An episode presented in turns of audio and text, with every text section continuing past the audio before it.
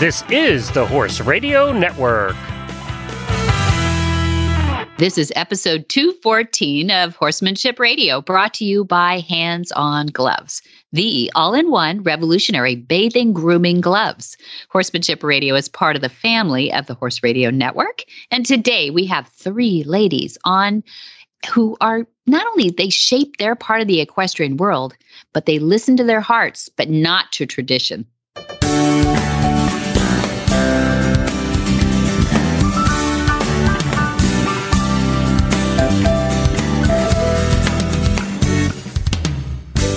This is Debbie Loucks, and you're listening to Horsemanship Radio. Thanks for joining us. Horsemanship Radio airs on the 1st and the 15th of the month. And today I have my producer, George, with me today. Hi, George. Yeah, hello, hello. How's it going? you are so not used to being on this side of the, of the equation. Uh, did you have your mute button on? Uh, oh, as always, Debbie, yeah. as always. it's a pleasure to be here. I am glad to have you here. I'm really glad to have you here because it wouldn't happen without you here today. And I know Jen is on the road traveling with Glenn. Um, I'm so used to having a J word in there, though. So Jen, George, interchangeable, except you sound a little different. you sound a little different than Jen. And so I thought I'd test your horse knowledge today. No, oh no, I'm not going to. I am not going to. But I, I have not really, studied for this test. I'm so sorry. No, uh, no, it's called a pop quiz. You know that. Oh right? gosh. Is that a horse thing? I don't know. yeah, no, no, not really. That was a school thing. But you are going to be the only guy on this show today because we have three women on today. Um, the first one is Ada Gates Patton, who is the first woman farrier licensed for the racetrack in the United States of America ever. So, um, so not only is she a lady, but uh, and comes from East Coast blue blood, but she also is a fantastic farrier who's influenced a lot of people. And then we also have Tinia Creamer and Pat Roberts, my favorite mom. And we're going to have them on to talk about the Heart of Phoenix uh, fundraiser that they put on, which is the Appalachia Appalachia, I think I'm saying that right, trainer face off, which is really a big deal anymore. And it's really only been around a few years, five years or so right now, but they're kicking hiney and raising a lot of money to help out horses. So, what do you think? You're going to learn something today, George? I think so. When you have zero knowledge, you can only go up. You can only go up from there. You you are if you work on the Horse Radio Network, I know that you must listen to a little bit of horse stuff. So we'll we'll put you in the category like close to a horse husband. You might be like my husband, who is like one of the most knowledgeable horse people that never works with horses ever. So there you go. a horse, uh, horse husband trainee, a page, like a yeah. knight or something like intern, that. Intern, yeah. In- horse, horse husband intern. Sure, I'll take that. Yeah, you're interning. Yeah. Well, I'm I'm excited, but before we get into that, we want to hear from our title sponsor, who is Hands On Gloves. Well, I'm sitting here today with Jay Michelson of hands on gloves. And I, we were talking today about the horse that has sensitive skin or the animal that has sensitive skin, Jay. And I, I wanted you to help me address that a little bit. I know you've got some features to your products, but I know you know more about it than I do. So what do you do? What do you say to the, the owner that has somebody with sensitive skin? Our gloves are made from surgical grade nitrile. So that makes them chemical resistant, mildew resistant, because you can bathe with them too. They're made to get wet. Um, but across the board, there's no latex in them. So it's great for any animal, any people that have latex issues. There's no latex in it. They're just your hands. And if you have a thin skinned horse or dog, they're, they're cats, other animals, there are many animals that don't like to be touched in certain areas. But having the gloves on, it's just your hands. You get immediate feedback if you get to an area of that animal that is sensitive. And you can apply less pressure in those areas, and you can apply more pressure in the other areas. Uh, we have professional grooms that work from us. Um, they groom for Olympians across the board, and these guys are phenomenal. And they did a study on mainly thoroughbreds, thin skinned thoroughbreds. Mm-hmm. And they found out that most people are grooming too light. Oh, interesting. they're tickling the, the horses and went in and applied just a little more pressure, and the horses loved it. Ah. And so that's kind of some of our experience with it. We we have all kinds of animals and experience with that. I think you can throw these in the wash machine. Am I right? You can. Next time you bathe your animals with them, use the gloves. A little bit of soap suds up all the way. And what we do after we bathe our animals with them, we rinse them off, hang them out to dry, and they go back to new. Um, you can throw them in the washing machine. Um, just don't put them in the dryer, and okay. um, just throw them in the washing machine hang them out to dry, and they go back to new. Well, Jay, how do people find out about you? Handsongloves.com. Ada Gates Patton is the president of the California Thoroughbred Foundation and has been named Farrier Director of the new California Horse Center at Flag Is Up Farms in Solvang, California. Who is Ada Gates Patton? Well, in 1978, Ada became the first woman farrier licensed to shoe thoroughbred racehorses in the United States and Canada. Her unique status gave her great opportunities, including guest appearances on, yes, Late Night with David Letterman, What's My Line, To Tell the Truth, and The Today Show. Her dedication to the industry has led to many years of selfless service, including farrier liaison for the 1984 Olympic Games, official horseshoe inspector for the Pasadena Tournament of Roses Parade, the president of the California California Thoroughbred Foundation Board of Directors and a presenter of various seminars that she travels to. Ada served on the Farrier Committee for the Alltech FEI World Games in Lexington, Kentucky in 2010. And she's received the Edward Martin Humanitarian Award and as a member of the International Horseshoeing Hall of Fame. Ada seeks to demystify the trimming and shoeing process by measuring to achieve a flat and balanced hoof. She assures you it is not her opinion, but only the opinion of the horse as to whether it is right or not. She will show you how the work is done and how the horses speak to us. Well, welcome, one of my favorite people on earth, Ada Gates. How are you today, Ada?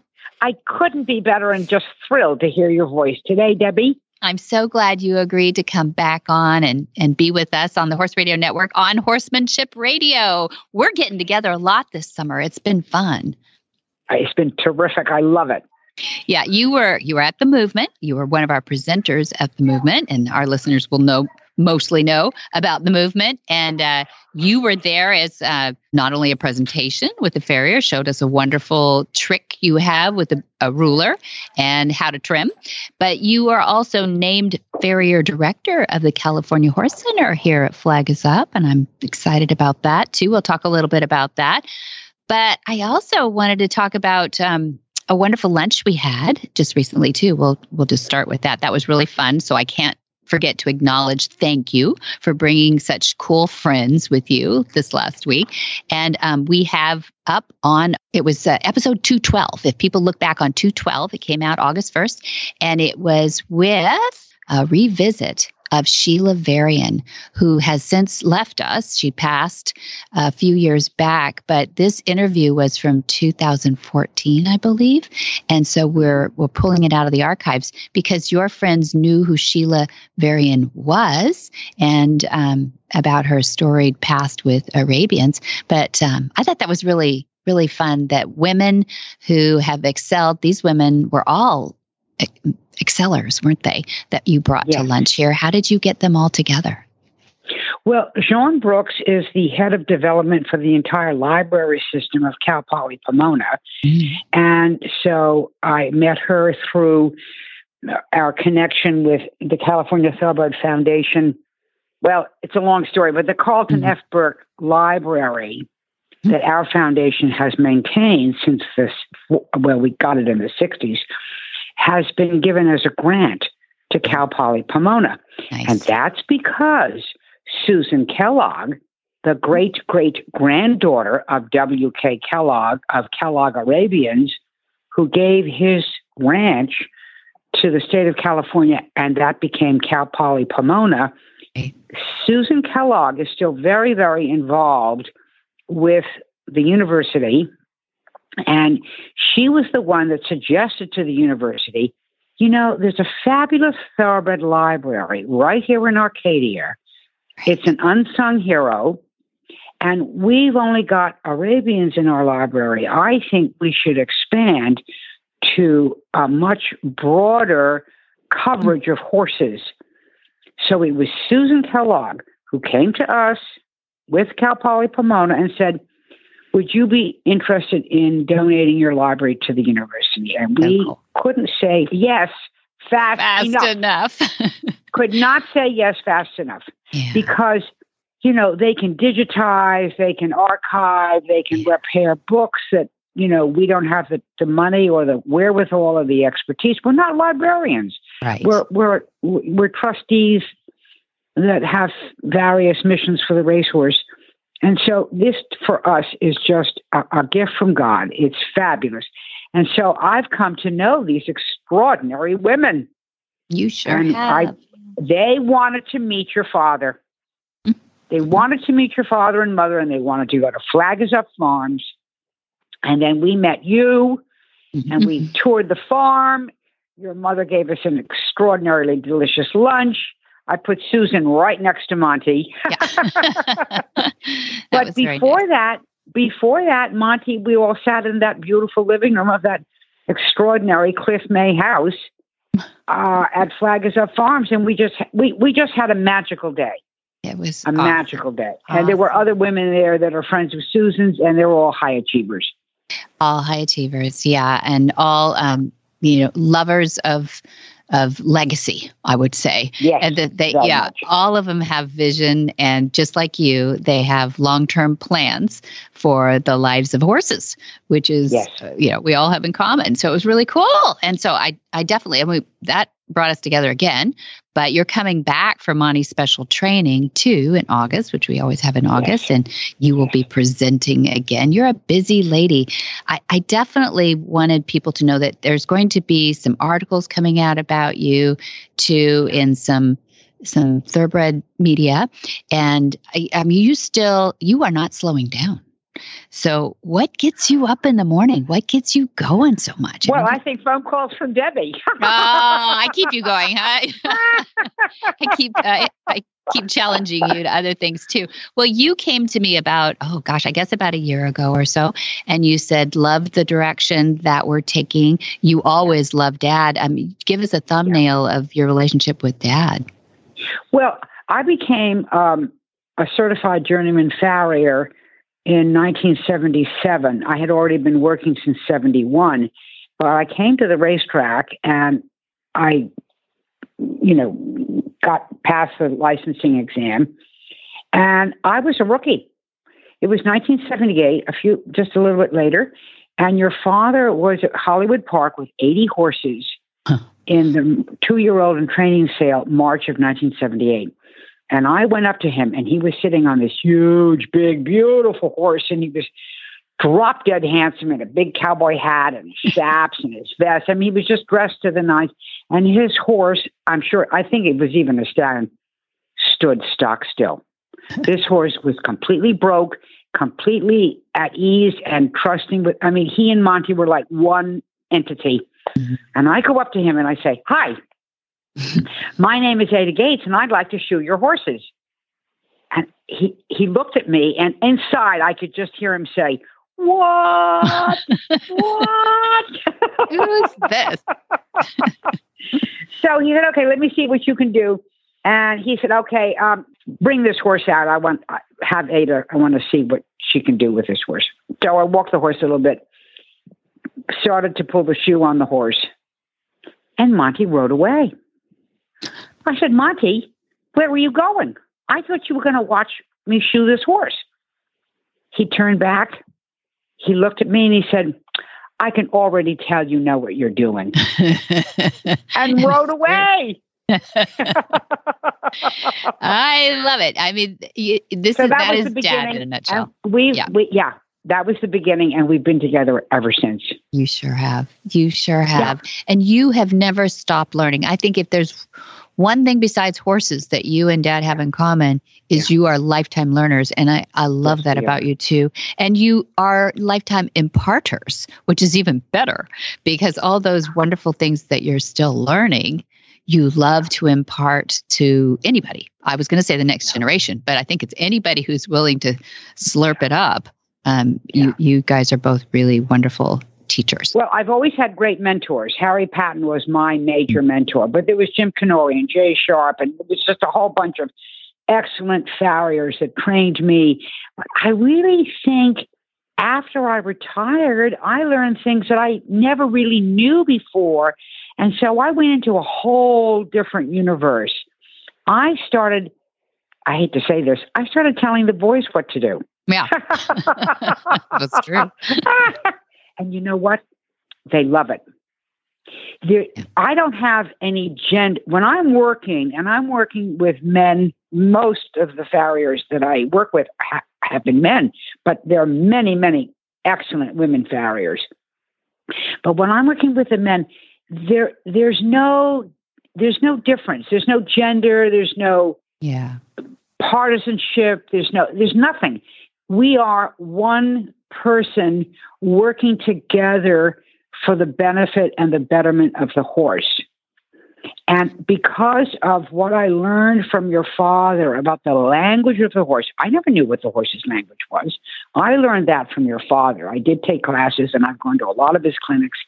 And when you when you combine measuring a foot to have 50-50 balance between the front and the hind like a perfect seesaw. That's perfect balance. And you measure that. You don't use your eye because it will lie to you. You measure that with this little ruler that I have, and anybody can learn this in just a little moment. When we we watch how the horse reacts to having that trim and that foot, and he tells us every time it's perfect and he loves it because horses do not know how to lie. They don't know how to lie. They don't know how to prevaricate. They don't. No, they just say yes or no. And your father taught me what does yes look like, and that's what I teach people. Yes, I teach them how to measure a foot, but if I just did that, it would be my opinion. And why would anybody listen to my opinion when there's 5,000 gajillion other opinions that could have as much value. But none of those opinions have any value whatsoever because the only opinion that matters is the opinion of the horse. I love that. And what does it look like teach. when the horse says, ah? Well, prior to working on the horse, you look and see how does he present himself to you? And it's usually with a stiff neck that's kind of up the ears are back a little bit, eyes can be kind of glazed, and definitely the mouth is tight. And when he walks away from you and walks back towards you, his gait is short. He's not lame, but he's certainly not comfortable. His body is very stiff. There's no movement in it. And he just goes clunk, clunk, clunk, clunk back away and come back to you. The minute you put a perfect balanced trim on a foot and you put that foot down, don't look at the foot. Look at the head, look at the neck, look at the ears, look at the eyes, look at the, the mouth. He immediately starts licking and chewing. The head drops, the ears go forward, the eyes get soft. And when he walks away and comes back to you, his body is soft and undulating and moving uh, rhythmically. And his stride is longer. The head is down. Actually, when he's walking away, you can't see his ears anymore because his head is so low. Oh. It's below his withers. Mm happens every mm-hmm. time. Mm-hmm. Every time. That's I don't the care opinion how of the old horse. the horse is, and I mm-hmm. don't care what the breed is. That's his opinion, and that says and that says to us, I like this. I'm comfortable. I'm happy. I'm relaxed. Mm-hmm. I love that. So that you're working with these farriers now, you're not always under the horse. You're working with these farriers to use that ruler, which is a balancing, it's a demystifying, if you, I think yeah. that's the word you use, of the trimming and shoeing process, because you can now measure to achieve right. that, that, that flat and balanced hoof, um, exactly which I love. Right. Yeah. I mean, if, it, there's no hype there Ada. You're no. you're as genuine as as as horses. So I love that, and and I love that people should look for the opinion of the horse instead of oh my gosh the confusion out there of all these crazy things. You even see that of horses coming in here. I know that people have asked you know to to ameliorate something that this poor horse yeah. is having issues and uh, they'll put all kinds of crazy stuff on those feet but you simplify everything. And, and I love that about you. So that's why you asked me what you could do to help Yes. us here. Yes. And I thought, number one, you know that violence is never the answer. Um, that is Right. Dad's war cry. Yep. That's an inappropriate word, but it is his mission. And so a farrier with a rasp that goes astray is not acceptable here, Mm-mm. right? Um, over disciplining, yanking, yelling, kicking, Mhm. anything Mhm. is not Mhm. acceptable. So we can start there. No violence in this this Yeah. farrier that's uh, uh, Yeah. we're trusting under our horse. But also then you ask them to use this trimming and shoeing process to demystify and simplify it too, which Yeah. is wonderful. So what do you I mean, you don't know of any other farrier director of of, of an equestrian center. Um, don't you think that we should start seeing if people would start using your ruler as an owner? I'd want to grab that thing up and and show it to my farrier. It comes with a DVD and everything, and say, "Can you please use this?" And if they use it correctly, they're not going to screw up too much, are they, Ada? They're not going to screw up at all. Yeah. Okay. All they have to do is accept and surrender. There's a lot of big burly guys in this business. I know. Yeah. But you know, it's amazing. Some farriers get it. They get it in like a nanosecond. And they use the ruler and they never stop using it. They use it on every horse that they do. And there are others that, you know, they, they take their own ego back, they take their own ideas back, and they continue to do the work on the horses the way they've always done the work on the horses. And I can guarantee you, I've watched them shoe these horses and they never, ever drop their head and lick and chew and put their ears forward and have a soft eye when that farrier is done. Mm. Never. Mm, and we want that for our horses, don't we? Yes, of Yes. course we do. Yeah. Of yeah. course we do. And so it is so confusing to owners, but that's one thing you can say to an owner is, okay, just get this and ask your farrier because you can't you can't possibly be everywhere at once. As much as I'd love Dad to be on every continent, always Yeah. everywhere, uh, you know, he can't. So imparting it, just like what you're doing, is the most important thing that you you really can help us with. And so that's one. And um, how do people find you and and that ruler? First of all, where do they go? Well, they can go right to your father's website, montyroberts.com, and go to um, what is it under? I never know what it's under. Farrier, accessories. I don't Oh, know. yeah, equipment. I think it's equipment or something equipment. like it's under yeah. equipment. Mhm. Okay. Mhm. Yeah. And they can get the ruler. It's thirty-five dollars, and they ship it. Your your office ships all over the world. Okay. Um, the other thing, and that I always offer to do this, and I, I know I should charge, but I don't because if they come from Monty, they come from a class or a clinic or a symposium or the movement. This this is my honor to help them. They they've taken the time and the trouble and made the expense to come and be with your father and his teachings. I'm just another little division of that. And so I've always offered to the participants call me, call me. Let me talk to your farrier.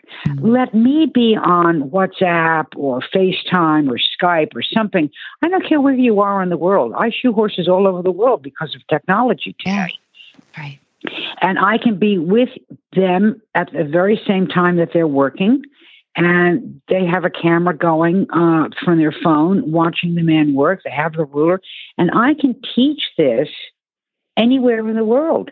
And so the owner doesn't have to be alone in presenting this to the horseshoer because probably nine times out of ten he's going to say, "Get out of here with that. Yeah. Get get away from me." You know.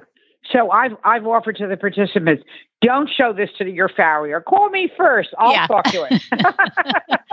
Put put that farrier on the phone. yeah, give me give me give me that guy Give or that girl. right. Both of them. I know. I love. Do you Right. love the direction that that uh, the industry is going for farriers?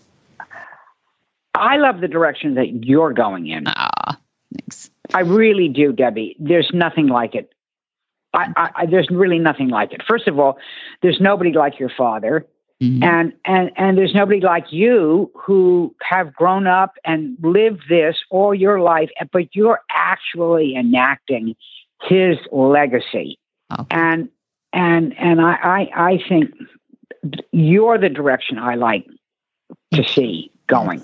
That's great. Well, hopefully we'll get a few farriers on board with this with your help. I, well, I just I love so. it. With your help, I think we're so. I think we can. You and me, we're linking arms here. I love the fact that even when you're not, so you come quite often, at least a couple times a month, don't you know? No, Something. well, I come about once a month, but Once a month, I've got good. I've got good boots on the ground. You do. You've work. them yeah, up I got well. Good boots on the ground. trained. I don't need to. But I love over. that Yeah. you could walk around the farm, pick up a foot, and say, Yep. "Ah, Yep. I think Sean did this," and you know, and, or can I talk to the guy who did this one Yeah, over here? right. Yeah. Well, we've gotten rid of that's what it should the. be. You have, yeah. We've gotten rid of those people. Yep. That that we, it. we don't have we don't have bad shoeing at the farm anymore. No, no, Right. no, no, no, no, no. Uh uh Yeah. Only if they walk on the farm with it is the only time I've noticed it in the last.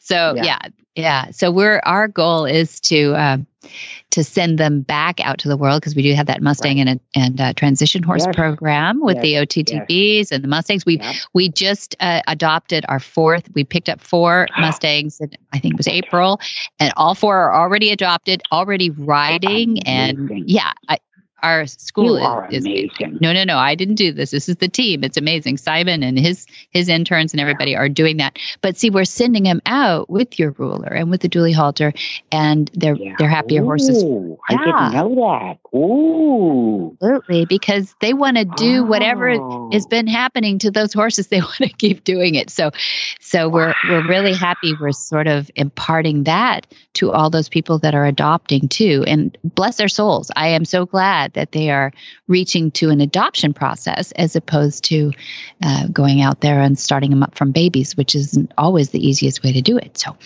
we're happy Well, to Debbie, have them up. Yeah. You are amazing. I had no idea. You're doing what I could never do. You're exponentially spreading Well, that takes takes an army and i appreciate you you are uh, like no foot no horse no ada no exponential so yeah, you got to start at ground zero. If, Yeah. if the if the eh, you, just ground zero, you you have to. Yeah. Without that, you have nothing. Everything else is all crooked, wrong, bad, and messes with the head of the horse. He cannot concentrate.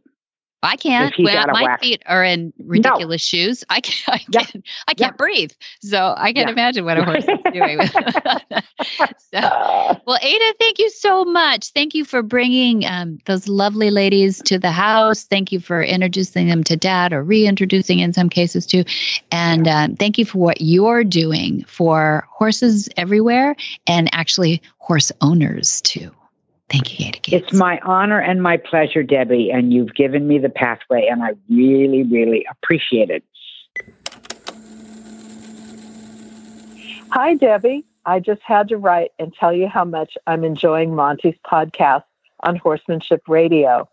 You and Monty and your podcast guests are my company every evening while I'm feeding, cleaning, and finishing up barn chores for the day. I especially enjoyed the recent podcast 158 because so many of the guys that Monty talked about, and especially Greg Ward, were heroes of mine when I was growing up. It was really fun to be a fly on the wall listening to Monty recount all those stories. And I also enjoyed his discussion with Tanya Johnston about the deer and Thigmotaxis. Thanks for all the great information you and your dad are spreading throughout the world. And thanks for making the time doing my barn chores no chore at all. All the best, Nan Meek.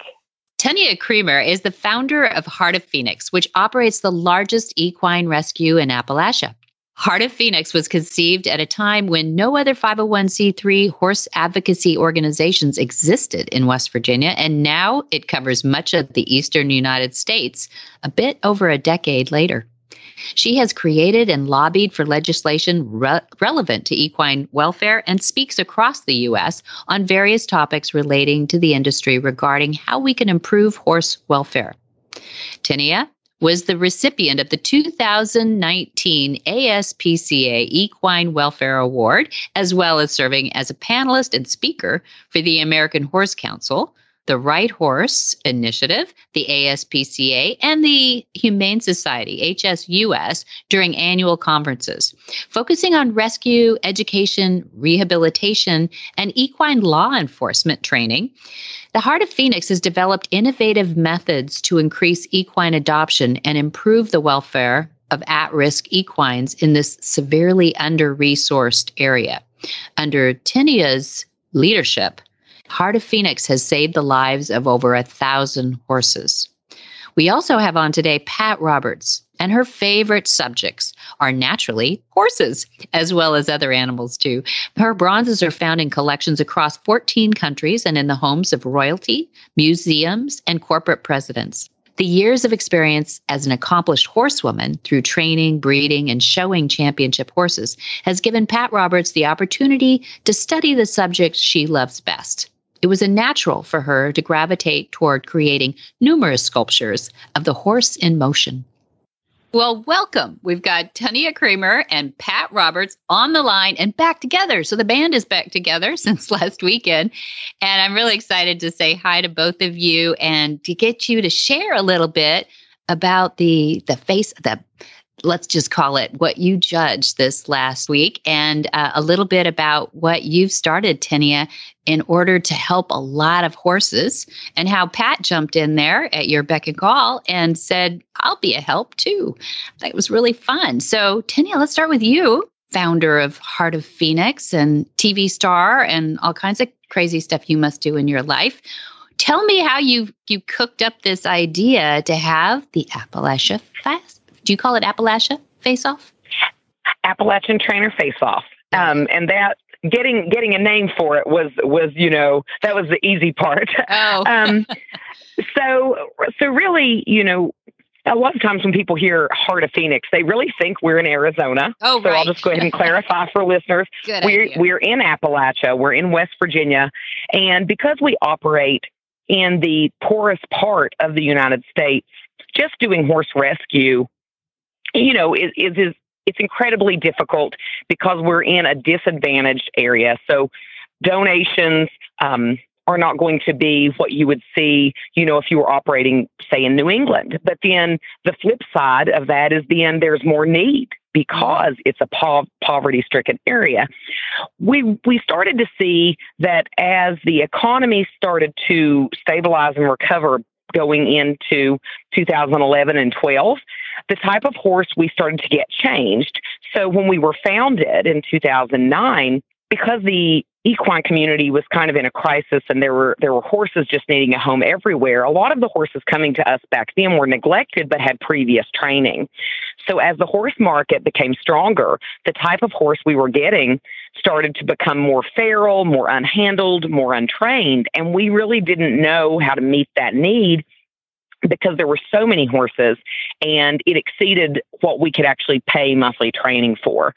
So we just tried to get uh, get creative. How can we train a lot of horses and um, spread the mission while staying in a budget that was especially at the start of the ATFO very small. And that's really where the, the Appalachian Trainer Face Off was born. And we went out on a limb, started planning in 2016, came up with the catchy name, and started 2017 with this plan of this little event. And, and it's just grown every year in an incredible way. Mm-hmm. Yeah, we've had Susanna on, uh, who is also a part of your team there, and it's such knowledge, such a depth of knowledge. I know Mom spent a lot of time with Susanna because you guys did the commute back and forth from the closest airport to wherever you are. Sure did. And you, yeah. And uh, Mom was saying that Susanna is just a depth of knowledge, and I know uh, from interviewing her and have, having you both you, uh, Susanna and Tinia here, uh, that um, her knowledge just of horse hooves is amazing. But you must have an im- incredible team. How do you get trainers to come to wherever you are to get started, or is that one of those barriers to adoption? Well, so if I have any talent in the world, it's to find the helpers, you know. So Okay. I I just find a way to make people believe in a mission. And thank goodness that's that's the one thing I think I strongly bring to Heart of Phoenix. And I've looked for the people, you know, for Susanna, you know, because she loves to find the why behind what goes wrong with horse health and just different people. And so even though we didn't know um, a lot of trainers at the start and the inception of the ATFO, I had to count on my ability just to find the people that would believe in what we were doing. And, you know, it wasn't overnight uh, and it never is. But the first year, I just had, I reached out to some trainers that were online and just pitched it in the way that I do. And the first year, we had four adult trainers and four youth trainers. Very small, and um, they just showed up because I asked them to. You know, there was no application process. You know, I reached out to people I thought would do a good job. And uh, by the second year, because of the way the first year, you know, drain, um, had gained traction on social media, we actually still reached out and asked trainers, but we had a couple of people ask to apply. And so it just kind of grew from that point year after year you know, really focusing on a real strong social media presence during the 100 days, eventually trainers said, Hey, you know, this is really causing, you know, this trainer's business to grow. I want to be involved. And now we have the ability to, to, you know, screen. There's a big application, and we have far, far more trainers wanting to take part than we even have horses for. Oh, look at that. And how many years have you been doing this? So the first year was 2017. Right. So that is amazing. That's quite a launch and it's great. Let me throw out a few statistics from last year, which um, I can't wait to get into what happened this year. But in 2021, about 2,500 people attended this. 40 horses were adopted through the whole event. 75 horses were trained. $350,000 worth of training was donated, and over a million dollars was put into your local economy. That's a quote from you, founder and president of Heart of Phoenix. That's pretty incredible. Do you think this year is going to be able to match that? So I will say, you know, we of course went into this global pandemic during, um, you know, 2020, and I have just been blown away that during this situation of of people, um, you know, not being able or willing to travel and and and get out there in the way that we we saw in 2019 that we have continued to grow. So this year, I do think because you know we're seeing a recession, I knew that attendance would be low. And so we didn't see as many people coming to watch. We saw just as many people live stream and tuning in. Oh, but we actually saw the average adoption fee is has has greatly increased from last year. So the average fee the horses were bringing was up, which was surprising because I had kind of braced myself to expect, you know, rationally that in a recession and fuel prices were was going to to impact the event. Um, so from what I can see, we don't have all the numbers in, but I can definitely say the average adoption fee was up, and we had a record adoption fee this year of fifteen thousand dollars. And as someone who, you know, when I started doing the rescue on my own, couldn't convince somebody to pay a four hundred dollar adoption fee because it was a rescued horse. To see a $15,000 adoption fee on a former feral little pony, um, it just, you know, it blows my mind. Um, so, so really still saw some real successes this year, even though attendance was down in person. Um, the support was still there, and the adoption fees were just just out of this world for uh, for the event. Good. So your your goals are being met and exceeded. That's awesome. So let's flip this around. Let's hear it from a perspective of someone who lives on the west coast of the United States, Californian, who happens to meet you out here. Part of the TV filming was being done out here at Flag Is Up Farms in Solvang, California, and mom not knowing much about um, the you know, West Virginia that much. I guess you'd been there, mom, but you you really hadn't. Uh, been involved in their economy or their horse breeding operations no. or anything, right? Yeah. If I'd yeah. been there, I, I, really don't even recall. Uh, it seems to me that when Monty was on the road talking about his book and, and doing demos that he went to Huntington, West Virginia, but I'm not certain I was there. Yeah. So when I uh, got in the car with Susanna and we headed from Louisville to to the uh, site, uh, I was just blown away by the country, the beauty of it, and uh, and when you're on the highways, you really don't see how poor some of the areas are. You have to get off the roadways and get into the little small communities. But what I saw there was the enthusiasm of a group of people that have worked so hard to make this a success. And I would say that they have definitely made it a success. Uh, it was wonderful to watch, wonderful to be a part of. And I, I love sitting there talking with the fellow judges um, and just enjoying the total atmosphere of, of the event. Yeah, I'll I'll um, we'll mention those judges too. But why were you asked to be one of the judges there? Well, probably because I'm married to Monty Roberts. Well, there's, well, there's that, but I don't I don't think that is all the credentials you have. Can you expand on why Tenny might have uh, asked you? Well, I can. I can. Uh, I've been showing horses for many, many years, and I'm, I continue to show despite my age.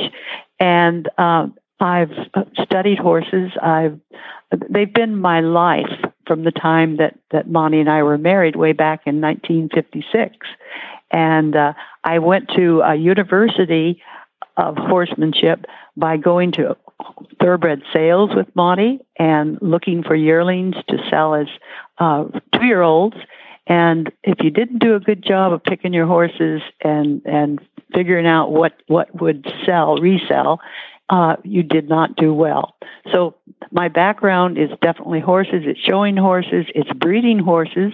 I'm showing a horse I call Blackie, and uh, I showed his great grandmother. So I've also been a part of uh, breeding programs, a very successful one, I must say. And I will pat myself on the back there because I don't think I could have found a, a greater horse than I have to show, especially in at my age. And oh, wow. I, I show in reining classes, cow working classes, and uh, anything that that um, uh, interests me. I've I've done a little bit of trail. We, I think I, I my horses are not really bred to be trail horses. Uh, so they probably wouldn't fit uh, what we have. We have a wonderful mountain course here on on uh, the farm now, but uh, anyway, I, I've liked all all forms of horse show breeding. Um, I, I just have a lot of background in mm-hmm. horsemanship, so I guess that's why I was invited.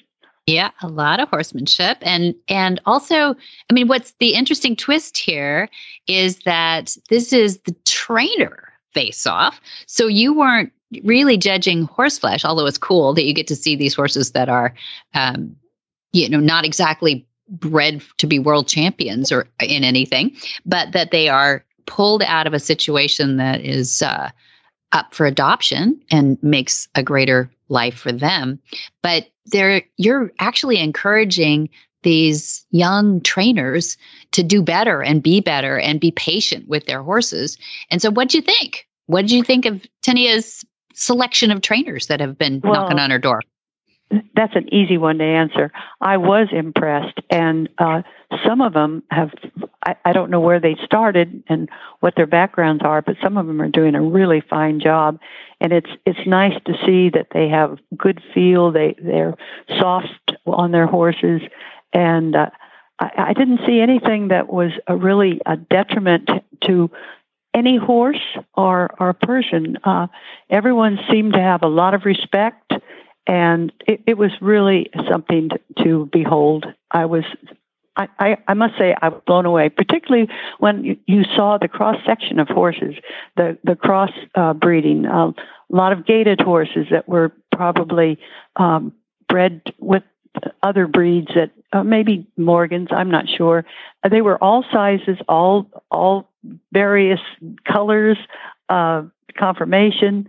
Anyway, I was I was very impressed with what the trainers were working with because there were all different breeds. Uh, a lot of the horses were bred uh, gaited, and uh, it, it, was amazing to see what they could accomplish in a hundred days. That's what the the time element was, as far as the time that they had to work work up to the day where they brought them there um, for the competition.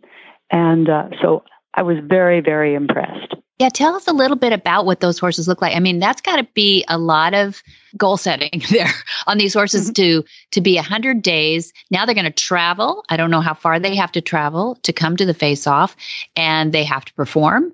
And that's just a lot to ask of these horses, Tinia. So what do you think um, do you think that's a, a, normal i mean there's a lot of mustang makeovers okay? So we'll just put that out there right now. And i know that the blm is getting a lot of requests for these horses and they get kind of picked over for the mustang things too. And i think the mustangs adapt pretty well but they have their own set of circumstances. But you've got such a mixed bag of horses. Tell us a little dig in a little bit so we have a vision of what those horses are um, what what they're plucked out of and what we're asking them to do in 100 days and how amazing that is for trainers? Well, I think um, this kind of my answer will circle to that and even back to one of the reasons that I wanted to ask Pat to be a judge uh, because I thought of all the, the people I've met, what diversity over her life she would have encountered um, from her own. Um, perspective of, of what she has done with horses, but also the travel around the world and and that was important to me because a lot of trainers and a lot of people that we would ask to judge are in a box. And mm-hmm. I thought, who have I met that's not in a box based on what I just knew of of her and Monty's life? What what they had seen, and I thought Pat would bring a perspective of, of not a, not inside of a box, if that makes sense. Because rolling into that question, the diversity of horses and trainers that come to this. So unlike the Mustang makeover, you know, a Mustang has a very, it's a set story. The horse's dispositions vary some, but the way they're gathered, the way they're held, the way they grow up, it that's we know what that's that looks like. The horses that are in our event, there's a plethora of backgrounds, you know, breedings. Um, some have been abused, some have been grossly neglected, some have been feral, some have been started but poorly started, and the breeds and even the ages vary. You know, we do we don't have horses that are over the age of 15 go through the event, but they could be as young as three. Um, so I I think it presents a big challenge for the trainers because uh, most trainers that come to this have a certain background you know, and so it challenges them to do something they haven't done and to do it well.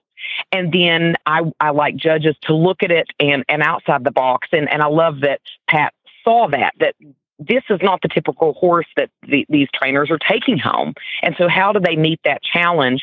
Um, and I hope it, it makes them think bigger about how they train and, and, and, and, and always be ready to train the horse they have in front of them you know um, and i think a lot of them definitely do that and if they don't succeed that first year you know if they come back to continue to work at that and really always you know train the horse that's in front of you today not the horse you have in your mind or the, the horse you thought you signed up for but but train this horse and um and so i really appreciate that she saw that element because i think a lot of people don't realize what a challenge that is for the trainers Perfect. You know, yeah. uh, I think it would be a really good thing to explain to the audience how the trainers pick their horses or how how the selection is is uh, done. For sure. So, and it's very different than, say, the Mustang makeover. So, I'm very big on, I want the trainer to, you know, they're going to be outside the box, but I want them to focus on what they think they're going to do well. So, what I do is we divide the trainers um, into groups. You have what we call pro and amateur. Now, we don't use that in typical equine world terms. It's truly the, we're using the pro term to mean you can do a more difficult horse you know, and then the amateur is, I don't think you're quite ready for the feral horses or the very, very troubled horse. So we divide the trainers into to those groups. We also divide the horses into those groups. So we go through and do a little bit with the horses and decide, I think you're going to be so tough that you need to be here on the pro side. And you're not going to be as difficult or as challenging. So you're on the amateur horse side. So then I walk through um, on the day that they pick up their horses. I walk through and I tell them everything I know about the horse, what I anticipate um, the challenges will be, what we have seen out of the horses. And I ask them, you know what you're strong in, you know where your skills are. Pick the horse that you believe you can be successful with all of these horses are going to challenge you in different ways, but I don't want you to pick a horse that you don't think you're going to show up and enjoy working with. And so I just, I want them to really think about that. Mm. So then we draw names, and in order of name drawn in each division, they get to select a horse. We have more horses than trainers, uh, so that even if your name is drawn last, you don't just have to take that horse, that you get to at least think about what I've talked to you over the horse and, and make a decision of, of, of horse that you think you can do a good job with. So in order of name drawn, they will pick from, you know, their division. And I, I really always love that because I see every year what I know what I have in mind, like who I, I, hope gets picked by who, you know, and I really appreciate how most of the trainers, when they say the name, I think usually, what a good choice. That you are going to get along with that horse because of what I've told you about the horse and what I know about you. This is going to work really well. And usually it does. So it's just recognizing the differences in the trainers and horses. Um, so we want to allow that. We don't want to randomly assign a horse or randomly draw and just say, okay, I've drawn number one and that means you get this horse. We want to let the trainer set them up them and the horses up for success. So give them as much information as possible to make a good pick. Yeah. That's and I would say terrific. that it really worked well. I, I, in looking back at it, I only um, uh, can think of one pair that I thought really weren't suited to one another, and uh, so out of that many, that's pretty good. How many is that? Then? Many did you have? Well, how many? I think there? we had. I think we had thirty. I think we had thirty trainers um, and horses mm-hmm. in the competitive portion. Yeah, mm-hmm. that's incredible. So you just thought, and and one, and that's that's for sure. And every year it's gotten less. I will say, you know, um, say 2019 was our first big year. So we started in 17, 18, still was pretty small. 19 was big. And, you know, we went away thinking we need to be more selective about how we accept trainers and we need to be, we need to tell them more because, you know, so that, so 2019, we probably had five or six pairs that I thought, oh, oh, you know, I don't, I, I want to make sure we're doing the best by the horse. Yeah. So that's when we started going into 2020, really talking to the trainers about each horse in the walkthrough. And that changed, I think, how they selected horses. So in 2020, you know, there were just a few in 2021. And I, I think kind of what Pat's saying, I just felt really good as a whole this year. Not perfect, but as a whole, I thought these guys are really showing up trying to pick the right horse. And, um, and if they're running into issues this year, a lot of the trainers reached out, asked for help. We got them some resources. So that's another thing. You know, if a trainer meets a roadblock, we don't want you to muddle through like you're wearing, you know, goggles in the dark. We we send you resources, connect you to, to people that, that can help you so that you're showing up doing a good job and we have an adoptable horse. Mm-hmm.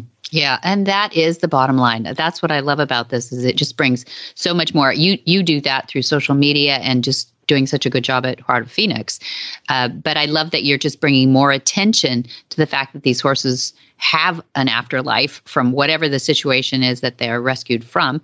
And I don't even, you know, being a part of the the equine welfare uh, ASPCA's program, like the Right Horse, we don't want to call them rescues anymore because a lot of these horses are healthy and just ready to do something instead of uh, languishing somewhere.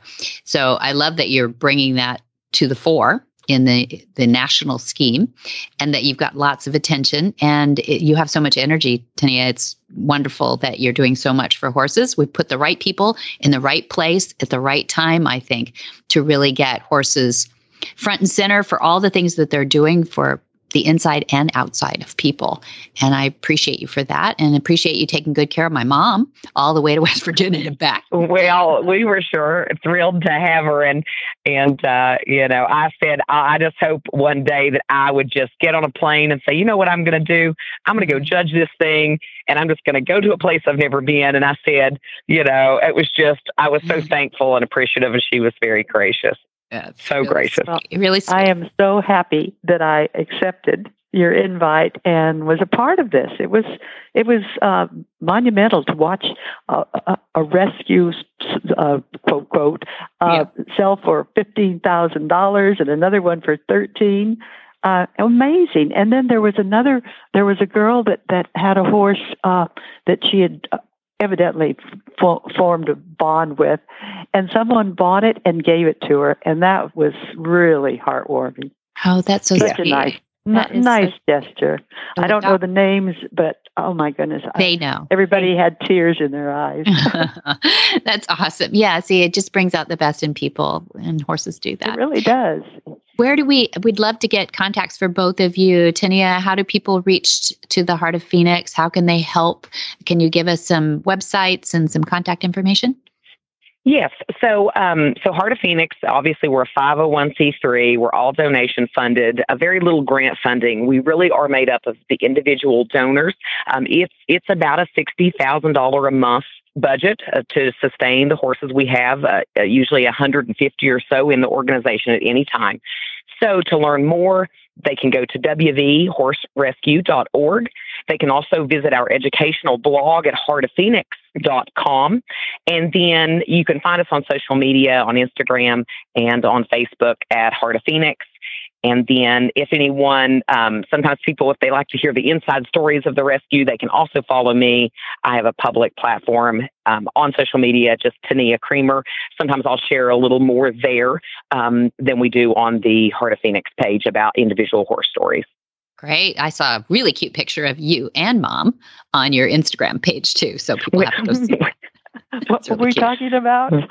I, I, was telling her if she comes back next year, she's not going to get out of karaoke. oh, that's what that look is. I, I took a pass on that karaoke. she sure did. I said, "Now listen, we're going back to karaoke," and I thought, "I bet she's not going to make it." But I said, "That's a requirement. If we get you back here next year, we're we're singing country roads. Take me home." I guess I missed a good party. we did have a good time. And Bob, you, you should give your um, your website for your sculptures because you do a beautiful job of those those conformations on those horses. That's right. I, I use my knowledge of horses to create wonderful bronzes. And uh, uh, you can uh, look at my website. It's www.patrobertssculpture, there's two S's there, dot com. Thank you. And you're on Flag is Up Farms in Solvang, California, and people can come visit anytime. That's right. Mm-hmm. I invite. Well, we we as a family invite people to come and visit, and everyone's always amazed. They say, "Oh my gosh, you open your doors and just let people come." Absolutely. I mean, we want. No, we don't know any any different, and it's been a wonderful experience a hundred percent of the time. So, yeah, come see us. Yeah. Come see Monty. Come see the new mountain course. Yeah. And, that's right. And our horses for adoption too. Yeah. We have our our own transition yeah. horse program. So thank you both, ladies. You're rock stars and and and leading leading the pack so way ahead of your time. And I hope everybody will uh, grab your coattails and catch up. Well, thank you for having me on. I sure appreciate it. Thank you, Deb. What in the wide, wide world of sports is going on here? Where in the world is Monty Roberts? Monty is looking forward to meeting some new friends, two legged and four legged. September 12th through 16th are the introductory exams. Finally ready for the exams. Before that, we have September 26th through October 8th, the introductory course of horsemanship. That's the two week course, 10 days actually, with a weekend in between for the introductory course of horsemanship, the first leg of the certification. Then September 26th through 28th, we have the introductory course, module one. You see how that overlaps? It's the first steps to Monty's methods. And then September 29 to October 1, we have the introductory course, module two. That's the join up. And then October, three through five, we have the introductory course module three, which is long lining. And then October 6th through 8th, we have the introductory course module four, the last one, which is, of course, preparation for those intro exams. And so it goes. And then we have um, Horsemanship 101. Now, that's a fun one to put on your calendar, October 12th. We do those every once in a while, and they always fill fast. So get on that, October 12th, Horsemanship 101. And then we have our Horse Sense and Healing again. We have about six of those a year. Those are for our veterans with post traumatic stress, and that's October 21 through 23. And if you have anyone that you believe should be calling us about that Horse Sense and Healing for veterans and first responders with post traumatic stress, please look us up at montyroberts.com or you can call. You can call uh, at the office, which is 805 688 6288. For details about today's show, go to www.horsemanshipradio.com where you can find links, photos, and more information about our guests. As always, we love your feedback. Please follow us on Facebook under www.facebook.com slash Monty Roberts, Twitter at www.twitter.com slash Monty underscore Roberts, and Instagram, instagram.com slash Monty underscore Roberts slash. And many thanks to our sponsors too. That's Hands On Gloves and MontyRobertsUniversity.com. We couldn't do it without you. Be sure to visit all the other great shows too on the Horse Radio Network at horseradionetwork.com. Until next time, have many happy horse hours.